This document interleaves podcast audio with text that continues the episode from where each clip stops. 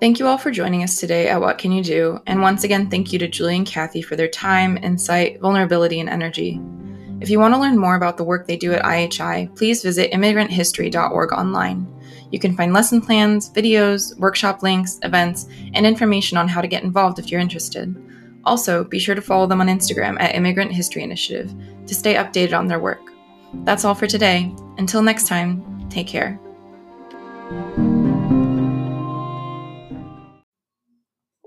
To be joined by both of you today, um, Julia and Kathy, and just want to ask like how you guys are doing amidst everything that's going on in your personal life and in the world.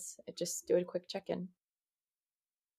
I'm I'm happy to go first, I guess. Um, this is Julia. Um, I'm I'm okay. It's been a busy couple of weeks and a very exhausting year, I think, with um sort of the recent the even the most recent, I guess, upsurge of violence against Asian American communities. I think it's sort of every time it happens, it hits really close to home. But I think with the shooting in Atlanta and everything that's happened, um, kind of shortly before and after, I think has left organizations who are working on this issue pretty exhausted.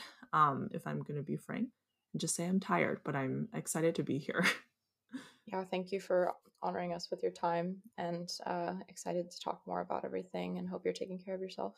And Kathy?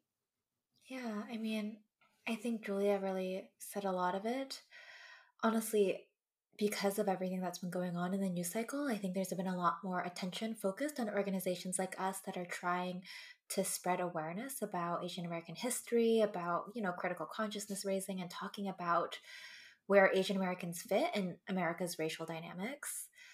And I'm reminded of this um, this poem by Chanel Miller that she posted on her Instagram, and it talks about feeling like you have to seize this moment because you don't know when people are going to be paying attention again. Mm.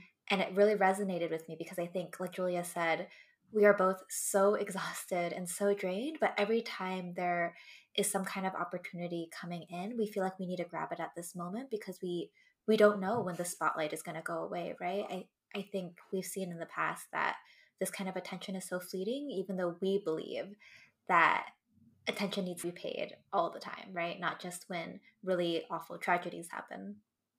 Yeah, and exactly like you said, mitigating as individuals and as like a greater community suffering loss and tragedy like knowing that you need to seize the moment in order to make that attention last and not just be kind of like a blip on the radar for people who don't often pay attention to those issues. Having to continuing to engage in that loss is a lot and i definitely respect the work that both of you are doing to continue involving yourself. And before we get to the work as you've mentioned it because we haven't quite talked about IHI yet I just wanted to give the audience a chance to get to know you guys better as individuals and people um, so if you guys just wanted to do like a brief introduction of who you are, both like with regard to Immigrant History Initiative and also just as individuals. You can start. I feel like we always have an order, but maybe it's good to switch it up once in a while. it's always it's always easier to go second. Um so I'm I'm Kathy. I grew up in the West Coast. I am a second generation Chinese American immigrant. My parents came over in the 80s, and I am the first baby of the family to be born on foreign soil. This is reflected in my Chinese name. I always get asked if I have a Chinese name, and the truth is that I don't really use it that much, but my my grandfather gave me this name because I was the first baby to be born abroad and the meaning of the name is Yinghua which means to like welcome kind of the Chinese or Chinese civilization or Chinese people. I, I find it interesting kind of thinking about my my name because growing up I was so disconnected from my Asian American roots. I grew up in a really white town in Oregon. I took AP US history with a teacher that I think most would consider quite progressive. He would assign us chapters from Zinn's A People's History as extra credit which was amazing, but I think still did not include a lot of information on Asian Americans. And I was reading that thinking, like, oh, this is supposed to fill in the gaps, the blank spaces that I've been seeing in my textbooks, but I still don't see myself. And so Julia and I started IHI uh, when we were in law school together a few years ago.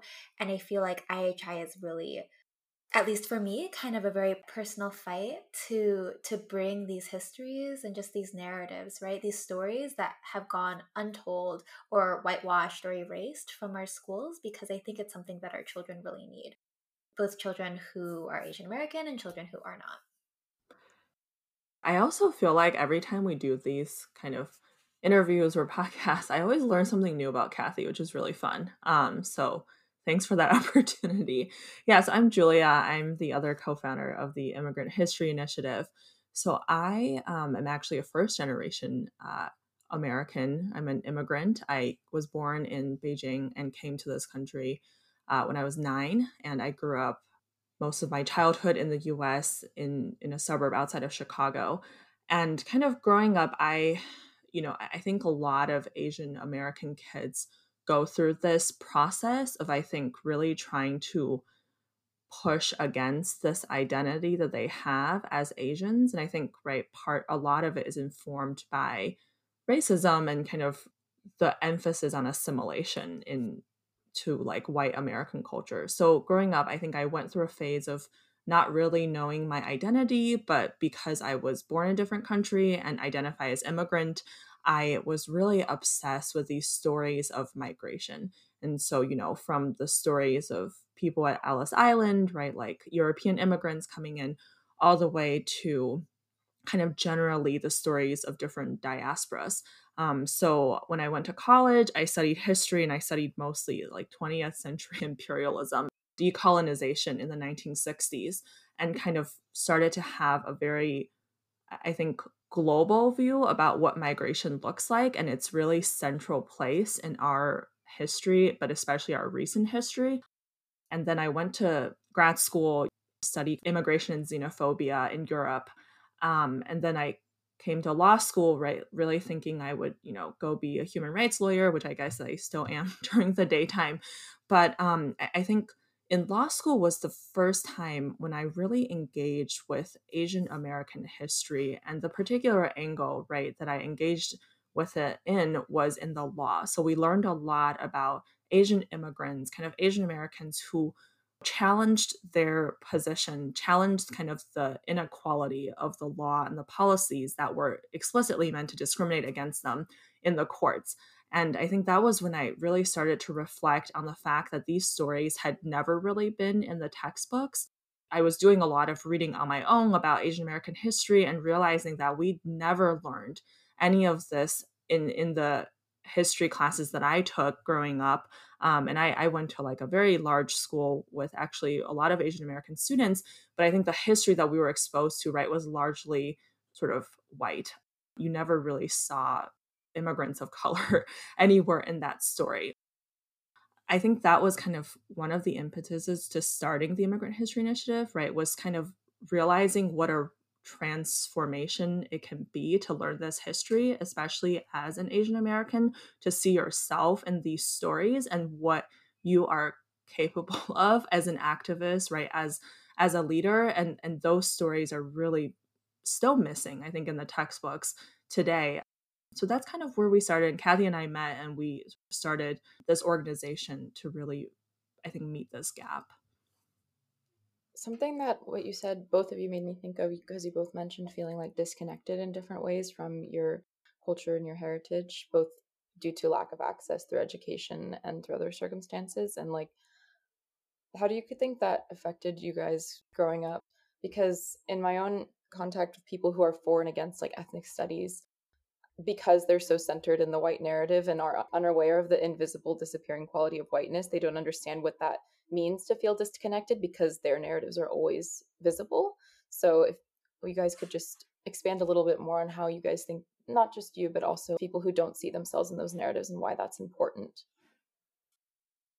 Um I guess I'm happy to start kind of trade it off. I think that's a really great question. I, I think I'll give like one sort of really direct example, right? And I think it's sort of the experience of cognitive dissonance when you're a person of color. You're constantly confronted with a history that it feels really inconsistent with your lived experiences. So, kind of going back to what I was saying, right? Like, I was gr- growing up, like, I was really fascinated by the story of Ellis Island, these Irish, um, German immigrants coming to this country, settling, right? Like, moving westward. And I grew up, and Kathy and I both grew up, I think, in like the early 2000s when I think this narrative of the melting pot and like assimilation was still very much the prevailing model of how you think about this history. That had this power of excluding and alienating the experiences of groups of people, I think, who didn't experience this melting pot, who didn't experience becoming white in America's story. And it is a deliberate process of becoming white for a lot of European immigrants who came to this country. And so I think learning this history is really important for us to be able to see that some of these narratives are not necessarily correct and these narratives are not necessarily reflective of the one experience in American history. And I think it also forces us to question what are the stories that are being told. For me, learning about the way that Asian Americans not only were heavily discriminated against, you know, heavily excluded during the late 19th and early 20th century. And I think also seeing them kind of time and time again giving it their all and pushing back against these inequalities. Like it really changed the way that I think about me as a person and where my fight is. There really is that power. And I think who was it, Marian Edelman Wright, I think said right, like you can't be what you can't see. And I think that that's true for history too. History gives us a lot of examples of the possibilities the other thing, right, is just about belonging. Like part of the work that we do at IHI is sort of recentering the experiences of people of color, telling them that not only should you not feel alienated now, right, but you were always part of this story. You were never this foreign outsider. You were always essential to shaping this country and sort of its identity as essential then as you are now. You said something that really caught my attention I think you phrased it, the one experience of like the melting pot, kind of based in the centered like European immigrant experience. And I feel like that's kind of a ubiquitous problem in American history. And like obviously something you guys are working on is like erasure through this idealism and unilateral narratives that are meant they're kind of presented in a way that seems positive, but in reality they serve to kind of oppress narratives that are more fitting of like a post-racial society. And not that we don't want to eventually move towards a, post-racial society but it's more in a way that negates oppression that's still currently happening and the legacies upon which it was founded and not acknowledging them in favor of being like everything's fine. Everyone's equal. We all just experience it the same which just isn't true. So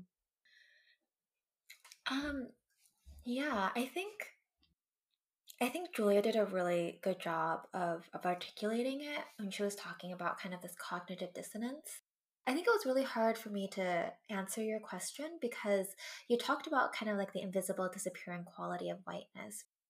But that's not something that only affects white people. I think that affects everybody who is kind of growing up in this context. And so thinking about how I growing up, you know, I didn't notice really that anything was wrong. I thought that the history I was learning was the only important history. And the fact that I didn't see myself there meant that I wasn't part of this history. And that's just how it was, like, period. That's like, I didn't question it. I was just like, yeah, that's how it is. And I think part of the damage that does is it really disempowered me, if that makes sense. It made it really hard for me to understand when things were happening that were really, can I swear? Like we're really fucked up, right?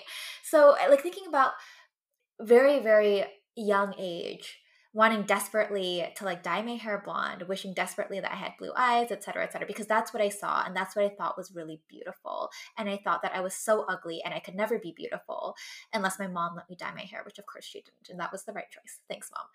Um, but also thinking about even when I was old, right? Like when I had developed critical thinking skills, I'm like 17, 18 year, years old on my high school debate team, going to debate tournaments and being told by the judges that I need to slow down when I talk because my accent starts coming out. And and being told that and knowing that English is my first language. I speak Chinese with an accent. And if I am being told that I also speak English with an accent, there is no language I can speak where I will be considered a native. And and at that time it was it was pretty devastating for me, right? But not in a way that I could articulate or even really process. I didn't understand where the sentiment was coming from, so I couldn't deconstruct it. I couldn't kind of fight back against these people's words, even in my own head. And so, learning Asian American history, I think, is part of that process of like empowering yourself because you begin to understand that these sentiments are stemming from really like centuries long racial stereotypes that are steeped in hate, the perpetual foreigner stereotype, and being able to name these things allows you to begin to both understand them, right? And also deconstruct them and begin to dismantle them. I, I, believe fundamentally that you need to know the history before you can begin doing that.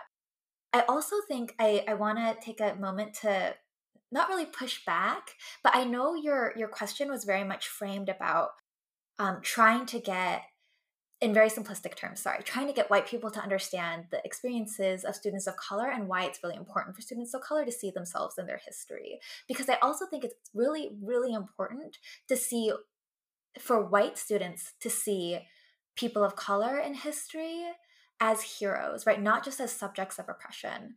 I think about how oftentimes when we're hearing about hate crimes or hate incidences or racially motivated like whatever whatever you want to call them right and I, I think about how this person didn't get an opportunity when they were growing up to question these beliefs, right? They didn't get an opportunity to learn about narratives that might have changed the way they thought about society, might have opened up their heart a little more, built up their empathy. I think we're doing a fundamental disservice to white students by feeding them a white centered curriculum because it builds adults that are are sometimes quite ugly, right? I totally agree and I I agree that in reflecting on how I framed it, I can see how it sounded more white centered. I definitely think it's important that sorry, I'm thinking of how to phrase it. Sorry, I also didn't mean like I don't think your question was like problematically phrased at all. I just wanted to take a moment to kind of slip in the other side no, too. I I'm glad you did because I think as Emma can attest in our recent like discussions on ethnic studies with people who are for and against, it's a unilateral narrative doesn't serve anyone involved well, like whether it's BIPOC students or white students, because it creates very ugly people and I think a lack of empathy and a lack of understanding for all parties involved. So I'm glad you brought it up. Just to shift gears a bit, because I definitely want to keep talking about this, but I also want to offer a little context to listeners about IHI, just so they can hear it from you guys, like what IHI is and your mission relating to everything that we've just talked about and what you try to accomplish in your work. Yeah, so the Immigrant History Initiative, our mission essentially is to kind of shift the narrative and change the discourse around how we think about migration and relatedly how we think about race and justice. And our theory of change on how we can accomplish that is by inserting historically centered narratives that change the way that we think of people of color and communities of color as exclusionary. I think we challenge the thinking that migration is not a normal part of kind of human existence and of global history. We do this in kind of two ways. We have two main programs. One way that we do this is trying to provide educational resources, whether it's for schools, kind of educators, or the general public.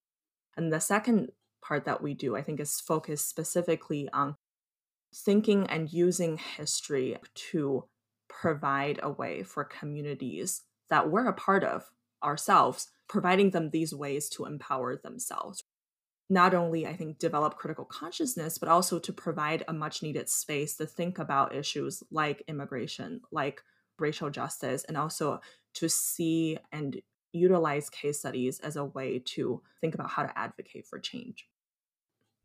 And just for those who might not be aware, could you talk a little bit more about critical consciousness? Because I think it's really interesting and I just want people to know more about it. Kathy, you want to take this? no, I was thinking to myself, like, I don't know if I can come up with like a very good definition on the spot.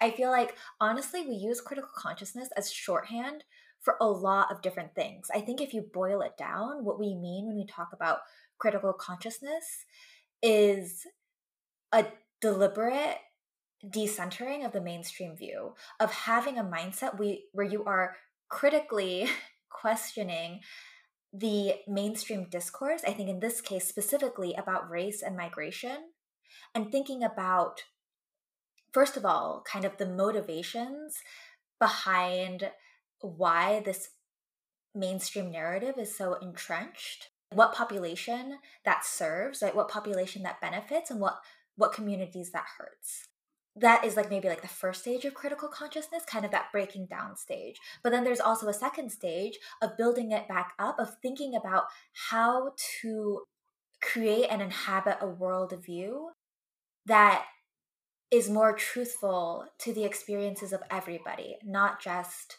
the majority or kind of dominant population that was like a little garbled, but no, it wasn't. Like kind of creating a more equitable experience that takes everyone into account when whether it's been curriculum, dialoguing, or any other circumstance. Right.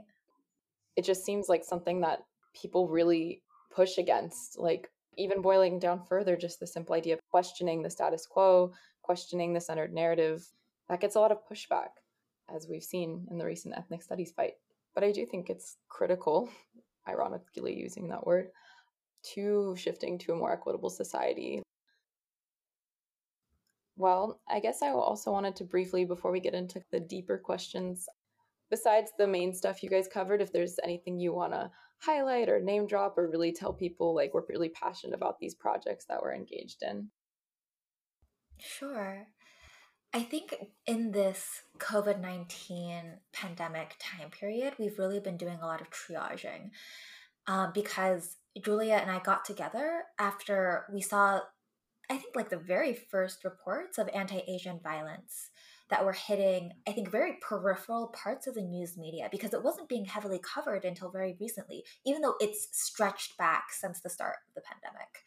And at that point, we got together and knew that we needed to create resources to help combat this and to help people kind of think through what was happening, why it was happening, and think about ways to do better as a community, right? Of, of coming together. And so a lot of our more recent resources are very focused on this theme throughout history of xenophobia really coming to a head during times of public crisis specifically in this instance, a public health emergency. How, when something really terrible is going on and out of your control, it becomes very easy for you to turn to a community that is perceived as outsider, right, or as other, and scapegoat them. And so we've been working on a series of lesson plans. The first one is out now. It covers these series of smallpox pandemics in San Francisco Chinatown during the late 1800s. And it's, I think, a really fascinating historical case study because it parallels so much of what is going on right now. I just as a very brief kind of historical overview, the Chinese population in San Francisco was scapegoated. Uh, they were believed to be carrying the, the smallpox virus, even though there was no evidence of it. And there was a lot of surveillance, a lot of state sanctioned violence and governmental control over this population because they believed them to be carriers of disease. And so much goes into that. Seeing them as outsider and as filthy, right? As unhygienic, as immoral. There's this fascinating map that was commissioned by the San Francisco Board of Health. That was basically preeminent public health authority in the area at the time. They commissioned this map of Chinatown, and every other box is labeled Chinese prostitution. I just think it's it's such an interesting historical artifact because you can see how these forces of, of not just like race and xenophobia, but also gender is all like playing into it and creating this perfect storm where the Chinese population is seen as so immoral, so filthy that they're the only people that you can blame for this devastating virus that is killing a lot of people. in part because of that, they were actually denying Chinese people access to the hospital, they denying them access to healthcare even when they became sick. They were forced to go to this place called, was it called the outhouse, Julia? The pest house. Yeah, the, the pest house, in a very simplified way of thinking, like people kind of went to die because you weren't really cared for there.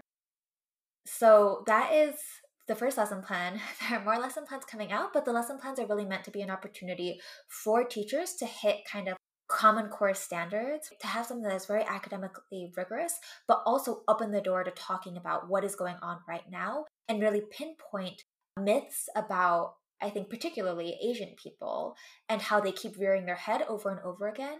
Other than the lesson plans, we have also been working on uh, much more targeted community interventions.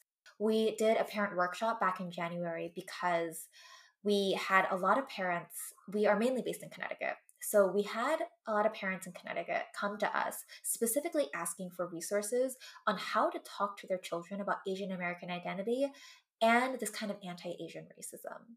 And so we partnered with psychologist Dr. Jenny Wang. We partnered with parent leaders from West Hartford, Connecticut to create this workshop where we basically gave parents a crash course on Asian American history and also talked a lot about mental health and a lot about how these racist incidents that maybe their children are a part of or maybe they're just witnessing are really detrimental to mental health and constitute racial trauma. It's a form of trauma.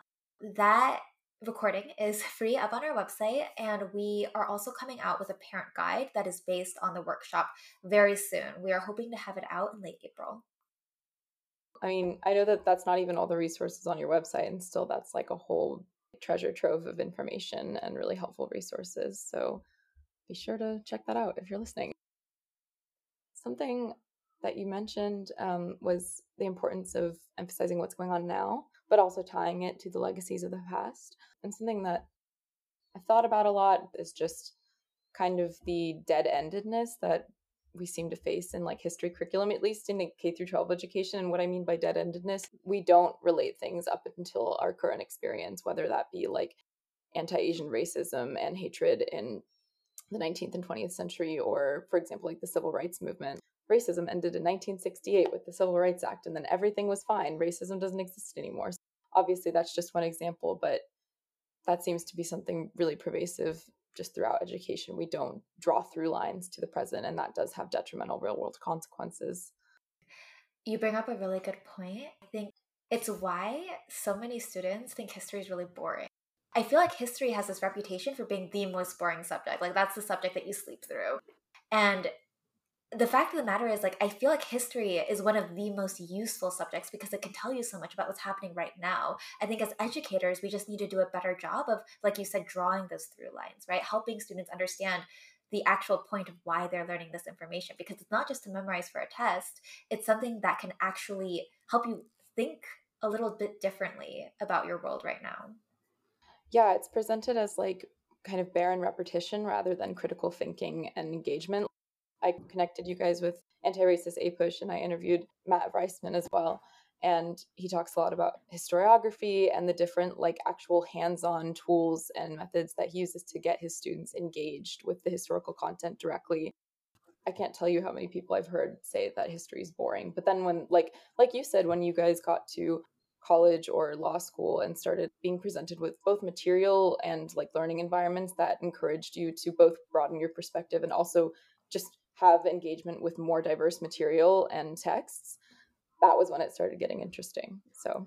Yeah i mean it's it's great that you bring up matt actually because i um we've done several collaborations with him. He's fantastic.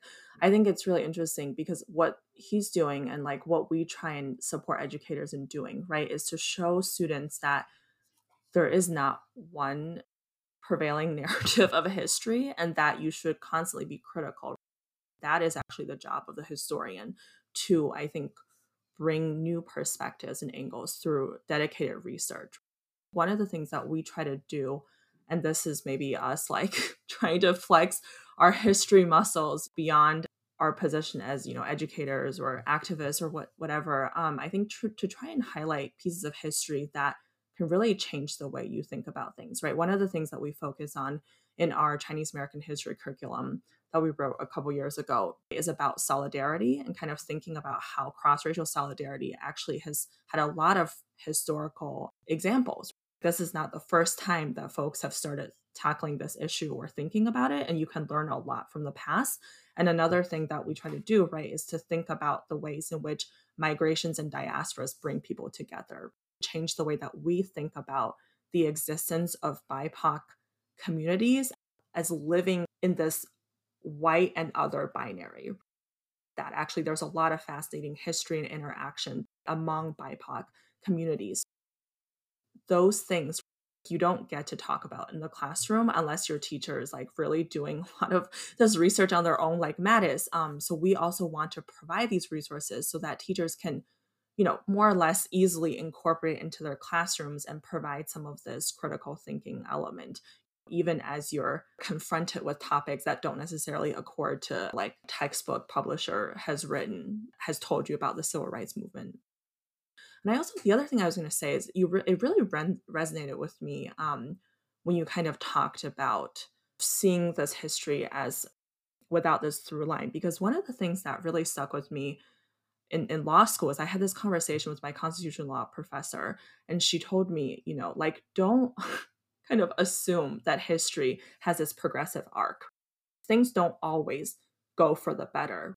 That really stuck with me, maybe not for the reasons she wanted, but I think there is an element of hope in seeing history and understanding it for what it is, challenging people and sort of using that history to question what could be better and what can we change knowing what we know about what happened in the past.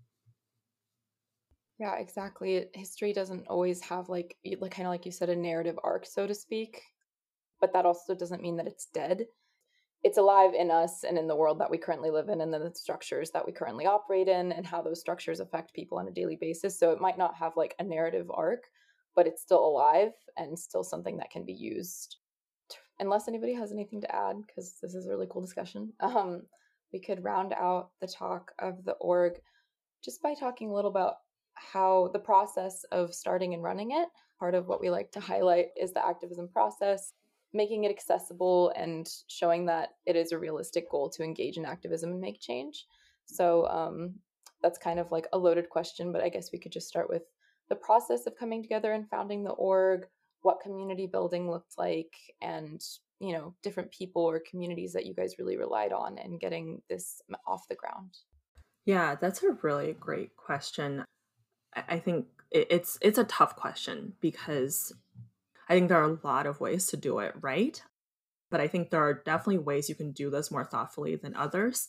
Um, so just I think by way of a narrative example, so Kathy and I started this org back in 2017, and the process was basically um, I was having a really hard time after the 2016 election, and one of the things that really I think Kathy and I had talked a lot about when we were just friends and not partners and co founders was this resurgent, con- I think, conservative movement among our own like Chinese American communities. And I think seeing really a lot of organization around for example, opposing affirmative action, around opposing sanctuary cities, for example. And it, you know, it's not the majority of the community that we are a part of, but I think it was a significant group of people where we started to feel like, what is going on here?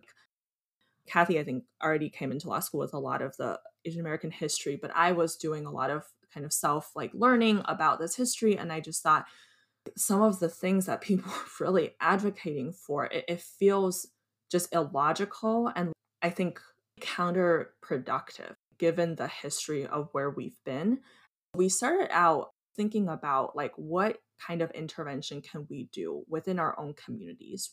We have a lot of care for our parents for you know like our peers but i think these conversations are just not happening. So we started out basically teaching this course at a local chinese school to kids who i think you know very much experienced sort of school the way that Kathy and I did growing up, right? Like, not a lot of engagement with what it means to be Asian American, but at the same time, confronted with a lot of kind of racialized uh, harassment or, or attacks. I think that's pretty quintessential to, to our experience providing the space for them to talk about these things a lot of it is developing this trust because you're going into this school with these kids i think who have incredible thoughts and lot, lots of life experience that they will end up sharing with you. But I think that vulnerability takes a lot of time.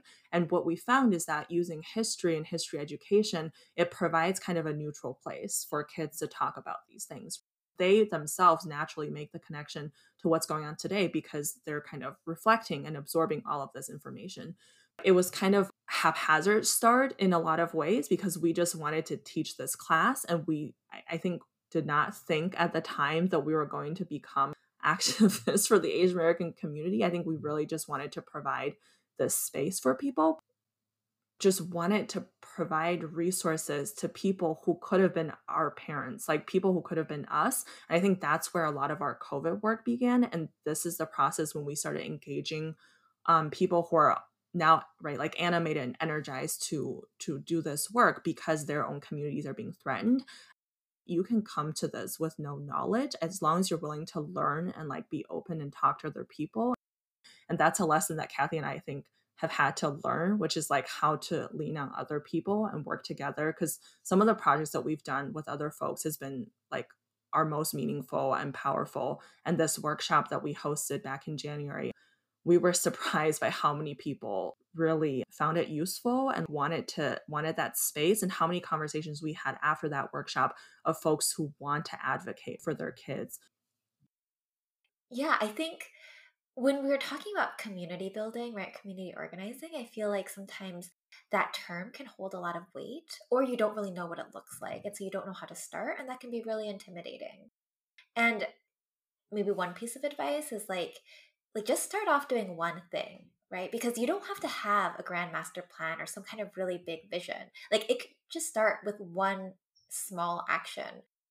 I remember back when we first started teaching asian american history at the local chinese school i came back home and then my parents and i were taking a road trip and i locked the doors of the car and i forcibly taught my parents asian american history based off of the curriculum that we had written for the pilot project.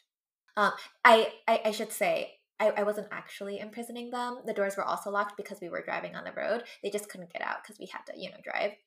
Um, but it turned out to be a really good experience, right? Because this was something that I had never really been able to talk to my parents about. And teaching them this curriculum gave an opportunity for us to have this dialogue and to talk about some of the stuff that we had experienced as a family, right? Growing up in really white Oregon. We lived in Chicago before Oregon, and I think the racial dynamics were a lot more explicit there, if that makes sense. But it's not something that we had ever talked about as a family because I think my parents didn't know how to start that conversation. I certainly didn't know how to start that conversation. And using history is oftentimes a really good on ramp for for that kind of stuff, especially when especially conversations that I feel like there are a lot of emotions attached Maybe people haven't processed them. There's probably some trauma. And history gives you distance, right? It gives you a chance to reflect on very similar themes, but not have so much raw emotion or weight attached to that. Yeah, and then the other the other tip I would give is just start like reaching out to people doing similar things and just get on calls with them because that is how all of IHI's partnerships started. We just found someone that we thought looked really cool. Julia was usually the one reaching out because she's amazing at doing the cold email. I still get nerves when I do it. But these people are really excited to connect. People who are working on these types of things, they know how hard it is. They know how few of them there are. So when somebody new comes in, nine times out of 10, they're really happy to take the call, talk to you about what they're doing, and think about ways to support you or support each other or just have like a beautiful collaborative program together. I'll also just say, like, we've come across so many people from different walks of life who are basically doing advocacy or activism work. Like, we work with people who are parents, right, who are like trying to make the world a better place for their kids. And then we, you know, meet like high school students and college students, meet like yourselves who are, I think, much more engaged on these issues than we ever were in college or high school. You know, we have conversations with you know kids who are 16 17 who i think like are are really engaged on these issues. And i think just starting something getting people together like Hattie said is a really good start.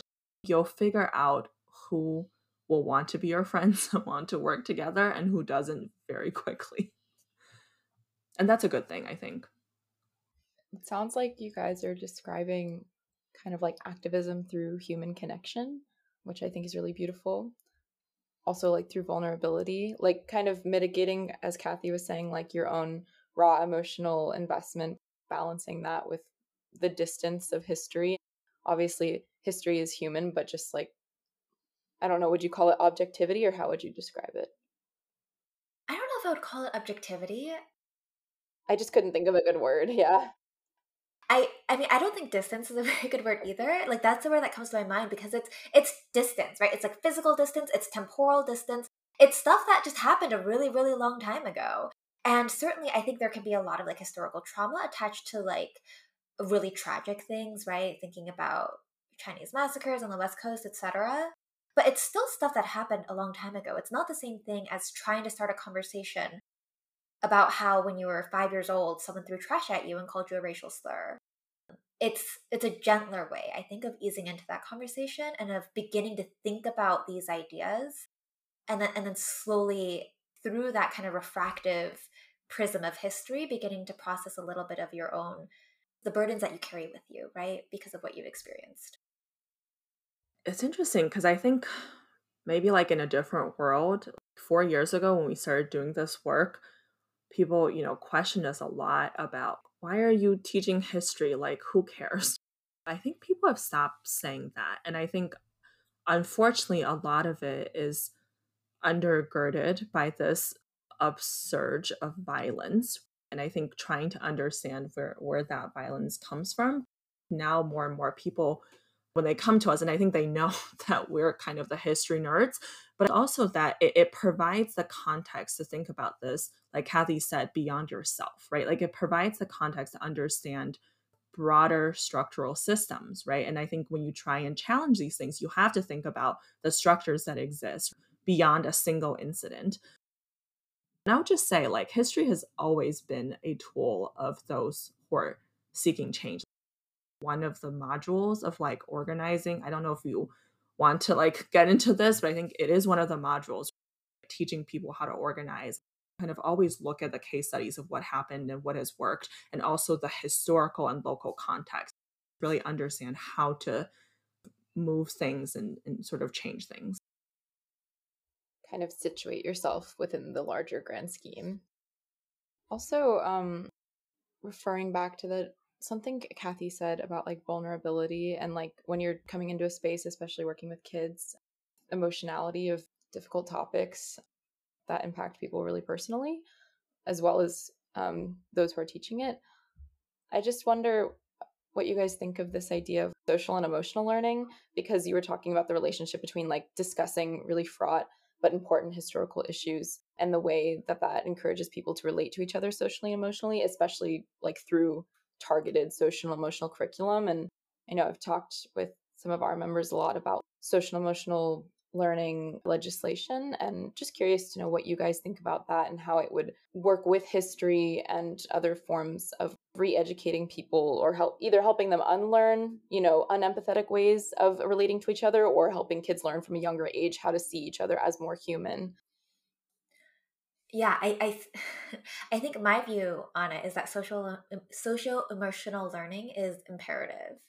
And I, i'm going to be straight up with you right? So before i kind of entered these circles i didn't really know what social emotional learning meant. I hadn't really heard this term before. And when someone explained to me it was it, it just seemed so obvious right? Like of course this is something we need. Like why do we need a fancy name attached to it to make it legitimate and for us to get it into our schools? Like, of course, this is something that is imperative to making our students good people, right? I think before people, I say people, I guess systems depended on maybe the family or parents to provide a lot of social emotional learning for their for their children. But it's just not adequate, right? Especially as we live in a more and more diverse society. I think school has to be a big part of that. And I think it also has to very deliberately kind of confront and engage with these hot button issues of, of race, of immigration, of gender, of sexuality, of all of it. We actually developed um, a restorative justice facilitation guide specifically for speaking on anti Asian racism during the COVID 19 pandemic. So that's another resource that we have on our website that we developed with an RJ expert. And the reason we developed it is because I think, yes, we want to get the history in, but ultimately, history is, is kind of a vehicle, right? What we really want are the students to be having conversations with each other, for them to be able to open this dialogue, have the space to explicitly talk about things that are usually unsaid or swept under the rug. The resource that we use in the facilitation guide is a really amazing documentary video that was produced by a high school student in Florida. And she actually talks a lot about Asian American history in that video. And so we use that video as kind of a base, as a very kind of low barrier to entry, because it's not a long video, for students to watch and, and begin to think about what it all means and how they're seeing it in their own lives. And then to be able to begin this process of not just dialogue, but also relationship building with their fellow students in a space that is not as hierarchical as the traditional classroom structure, which I think can suppress a lot of this conversation, especially conversation that lends itself to emotions. So I think that's really important. Yes. The answer is yes, I think it's important. I, I also do think like like Kathy, I, I don't think social and emotional learning was really this like articulated concept 15, 20 years ago. we were in school in K through 12 education. And I, I think it's really interesting. I and maybe this is not the question you asked, but I interpret this as kind of what does ethnic studies what kind of role does ethnic studies have to play and i think it actually plays a really huge role because i don't think often educators or schools realize what a tremendous trauma it is, I think, for students of color to engage with a history that has been primarily presented as the oppression and subjugation of groups of people. And particularly when you look at the history of the US and right? The way that indigenous communities were decimated or the huge legacy of slavery, part of the the goal of ethnic studies is for students to engage right in this history and to be able to process just exactly what the legacy of this violence has been. Like that is a huge part of it because you can't have some of these conversations about social and emotional learning without acknowledging the lived experiences of bipoc students for whom this is not just a thing of the past but for whom this is like their current reality yeah and i think also just to follow up on what julia was saying it's not about making white students feel bad, right? Or feel guilty. Because I think sometimes that is an argument or a sentiment that I hear get tossed around a little bit with ethnic studies. Like, you're just trying to make the white students feel bad and guilty about stuff that happened a long time ago. But the problem is is that the bad stuff that happened a long time ago is not just part of the past right? It still affects the present and it's still very much present in so many of the structures and how we engage with each other. It's also like systematic right? It's all structural but it impacts the way individuals engage with each other. To people who say that this is just going to make white students feel bad i mean it's it's about social emotional learning like, I'm not saying that learning this history won't be painful, maybe, for some white students, uh, particularly people who are like really empathetic. But the point of it isn't to make them feel bad. The point of it is to help them understand the inequalities that are going on that might have been invisible to them before and to help them think about ways forward, right? Ways to begin dismantling these inequalities. It's ultimately a very empowering process for, for everybody involved, regardless of their background. Well, just like you're saying, I mean, in the ethnic studies uh, model curriculum that we were advocating for this past month, that was the big hot topic issue. Like, it's divisive. It, it um, pits students against each other as oppressed and oppressors. And this goes back to what you were saying earlier. Like, the point is not to position BIPOC students in like trapped victim narratives. and it's not to position white students as unilateral oppressors does that just totally not make sense? But that's not like what critical ethnic studies is founded on anyway. It's founded on engagement empathy and uh, another e word that's escaping me at this moment. But yeah it's i think empathy is like really at the core of it all because it's making space where space has not been made for bipoc narratives in the past and in, in the present. Um, and it's not I, there was this quote i'm sure everybody's heard it but it's when you've gone through your whole life um, privileged equality feels like oppression and i think that's what motivates people when they say it's divisive. The whole point of ethnic studies is to create space for people who haven't been able to take it up before or presently. Um, i think we've kind of touched on some stuff like already without even having to explicitly ask the question. Yeah, I mean, another question was like, how can education specifically help combat Asian Asian American hate crimes and violence against communities? Although I think we've kind of been talking about that at length a bit, but if I do, there's always more to say. So if there's anything you guys wanted to particularly touch upon, like why education is the most critical or one of the most critical tools in kind of combating anti-asian violence yeah i mean i think we've talked around this issue a lot sorry kathy i just like jumped in but um I can sort of make a general comment. I mean, I think it's no accident that there are a series of ethnic studies bills being proposed focusing on Asian American history around the country at a time when there's been an upsurge of anti Asian violence. And I think a, a, large part of this is that when we first started noticing these issues, like Kathy said, a lot of this coverage was on the periphery. And part of that is that you know, people, it, it's not that people weren't notifying institutions, notifying the powers that be that there's this problem. It's not only created at the top through polarizing rhetoric, but at the same time, I think there was a lot of lack of recognition that this is an Asian American experience. There's a lot of invisibilization of the Asian American experience and sort of how we have, I think, how violence and exclusion have always been realities for Asian communities in this country and and I think globally as well. I can speak a little bit about the context in Europe, but certainly in the US.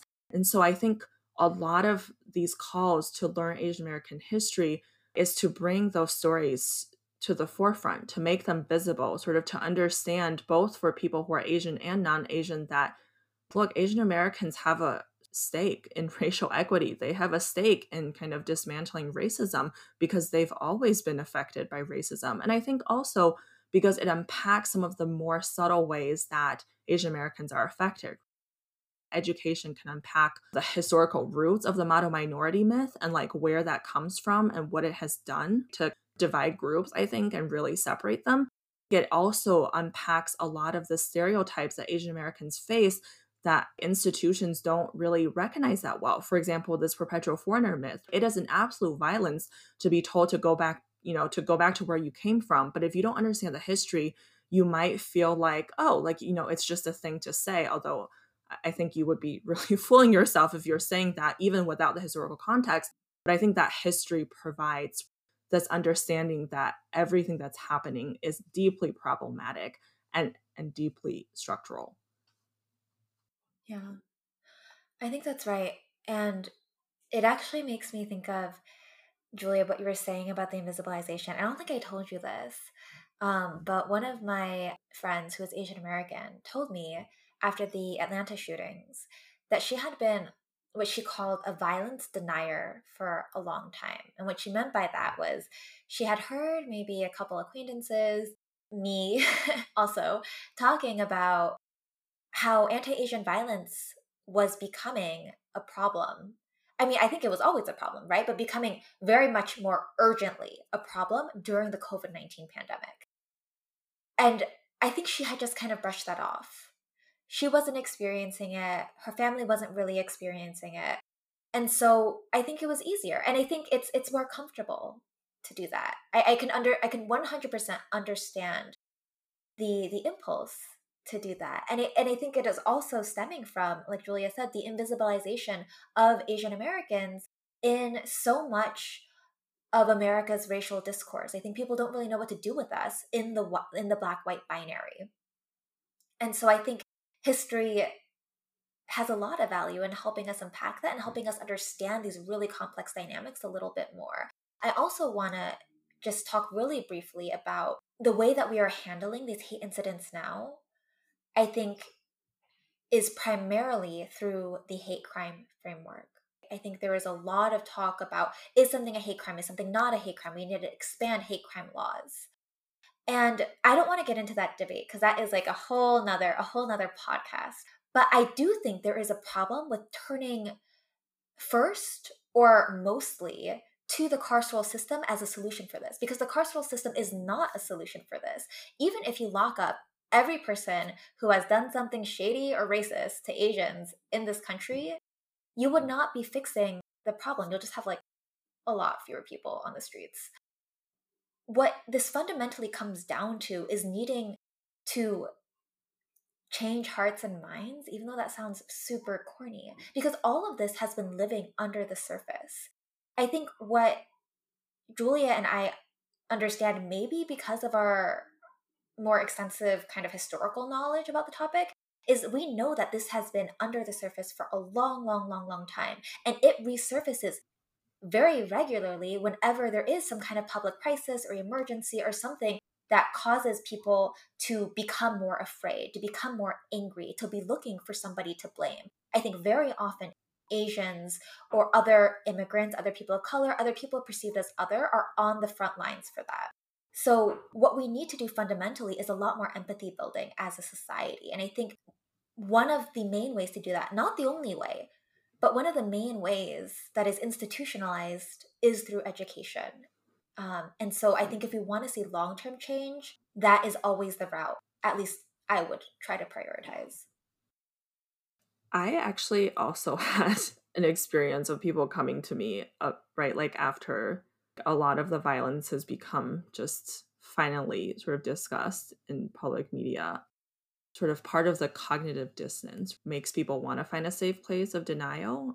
And to be honest, I think like a lot of my friends who identify as Asian American are finally ready to engage with their identity. History is an important part. And I think we owe it to our Asian American communities to provide this. It's an important piece of, I mean, frankly, transformative justice. Criminal justice and like the carceral system are not cutting it. So I think it, it serves like multiple communities.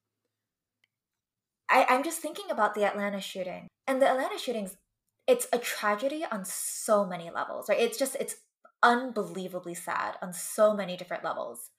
And this guy doesn't even realize that he's racist, right? I think that tells you something right there. Like, he doesn't think that he killed these women because they were Asian women. He doesn't think that he was going to these places because he thought Asian women would be selling sex.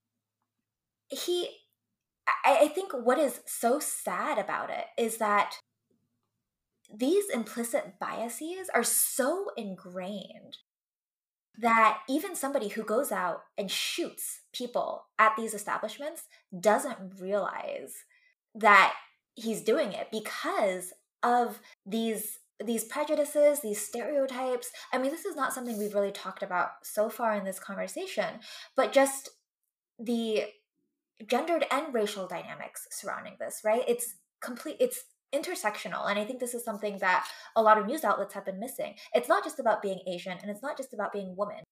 It's about being an Asian woman. And this is something that dates back to the 1800s of Asian women being seen as prostitutes, always, and being vilified for it, being seen as immoral and tempting other people to sit, tempting other people to do bad things. And I think that is really at the root of even what this killer is is saying as his justification. It's just I don't really have a good way to end it. It's just it's it's a real tragedy. Glad that we're touching on the intersectionality of the issue because as you said, intersectionality tends to sometimes fall by the wayside at least in mainstream media outlets and discussions. And something that even in like I'm not going to phrase it very well, but just in legal recourse and in like mainstream attacking of public issues, the intersectional ways in which more people are targeted is often not met with as much attention. And kind of relates to what you guys were talking about about transformative and restorative justice because if we are to bridge those gaps that are often ignored you need even more empathy and understanding and just active listening skills I just agree with what you said, Kathy, that empathy kind of is at the center of the greater cultural and structural change we need to combat issues of racism, violence, and all that goes along with it.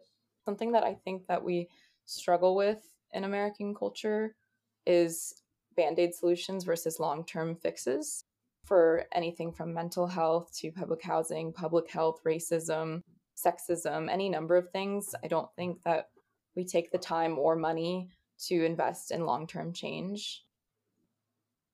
I don't really have any more questions. Did you guys want to plug anything, any particular events or resources that you think um, just people should be turned on to right now? Yeah, I guess I can take this, Kathy. I don't know if um, please feel free to add. I mean, we have a parent guide coming out, as Kathy mentioned, sort of reflecting some of the discussions we had during our workshop. So keep an eye out for that. We're we've been able to get some money to get it translated. So I think it'll be very accessible for Asian communities. And we have a second installment of our COVID lesson plans looking at the connection between anti Semitism, immigration, and the cholera outbreaks in New York City in the late 1890s. So it illustrates that this is not just an anti Asian racism issue, it's really a issue around xenophobia and racism. Um, I think the other thing is, you know, we're always looking for people who might be interested in developing some kind of longer history course for whether it's for young kids or for like a community setting because i think what we've seen is that there's been a lot of interest in doing this kind of work whether it's in the classroom or outside so i think we're very uh, invested in providing spaces even where they're not always possible in a traditional school setting so please reach out to us if you want to connect or have ideas. Yeah, and also just to add on to that, we are on social media. Um, we have an Instagram at Immigrant History Initiative. So please follow us. Please come talk to us on there. We talk a lot about history. We drop a lot of shorter kind of graphics on historical case studies that we think are particularly relevant to what's going on today. So yeah, please come over and talk to us just wanted to thank you guys for like collaborating in this space and sharing your personal narratives and experiences and being vulnerable and talking about these things. So thank you so much.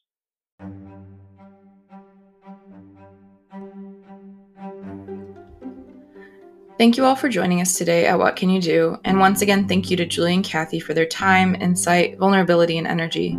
If you want to learn more about the work they do at IHI, please visit immigranthistory.org online. You can find lesson plans, videos, workshop links, events, and information on how to get involved if you're interested. Also, be sure to follow them on Instagram at Immigrant History Initiative to stay updated on their work. That's all for today. Until next time, take care.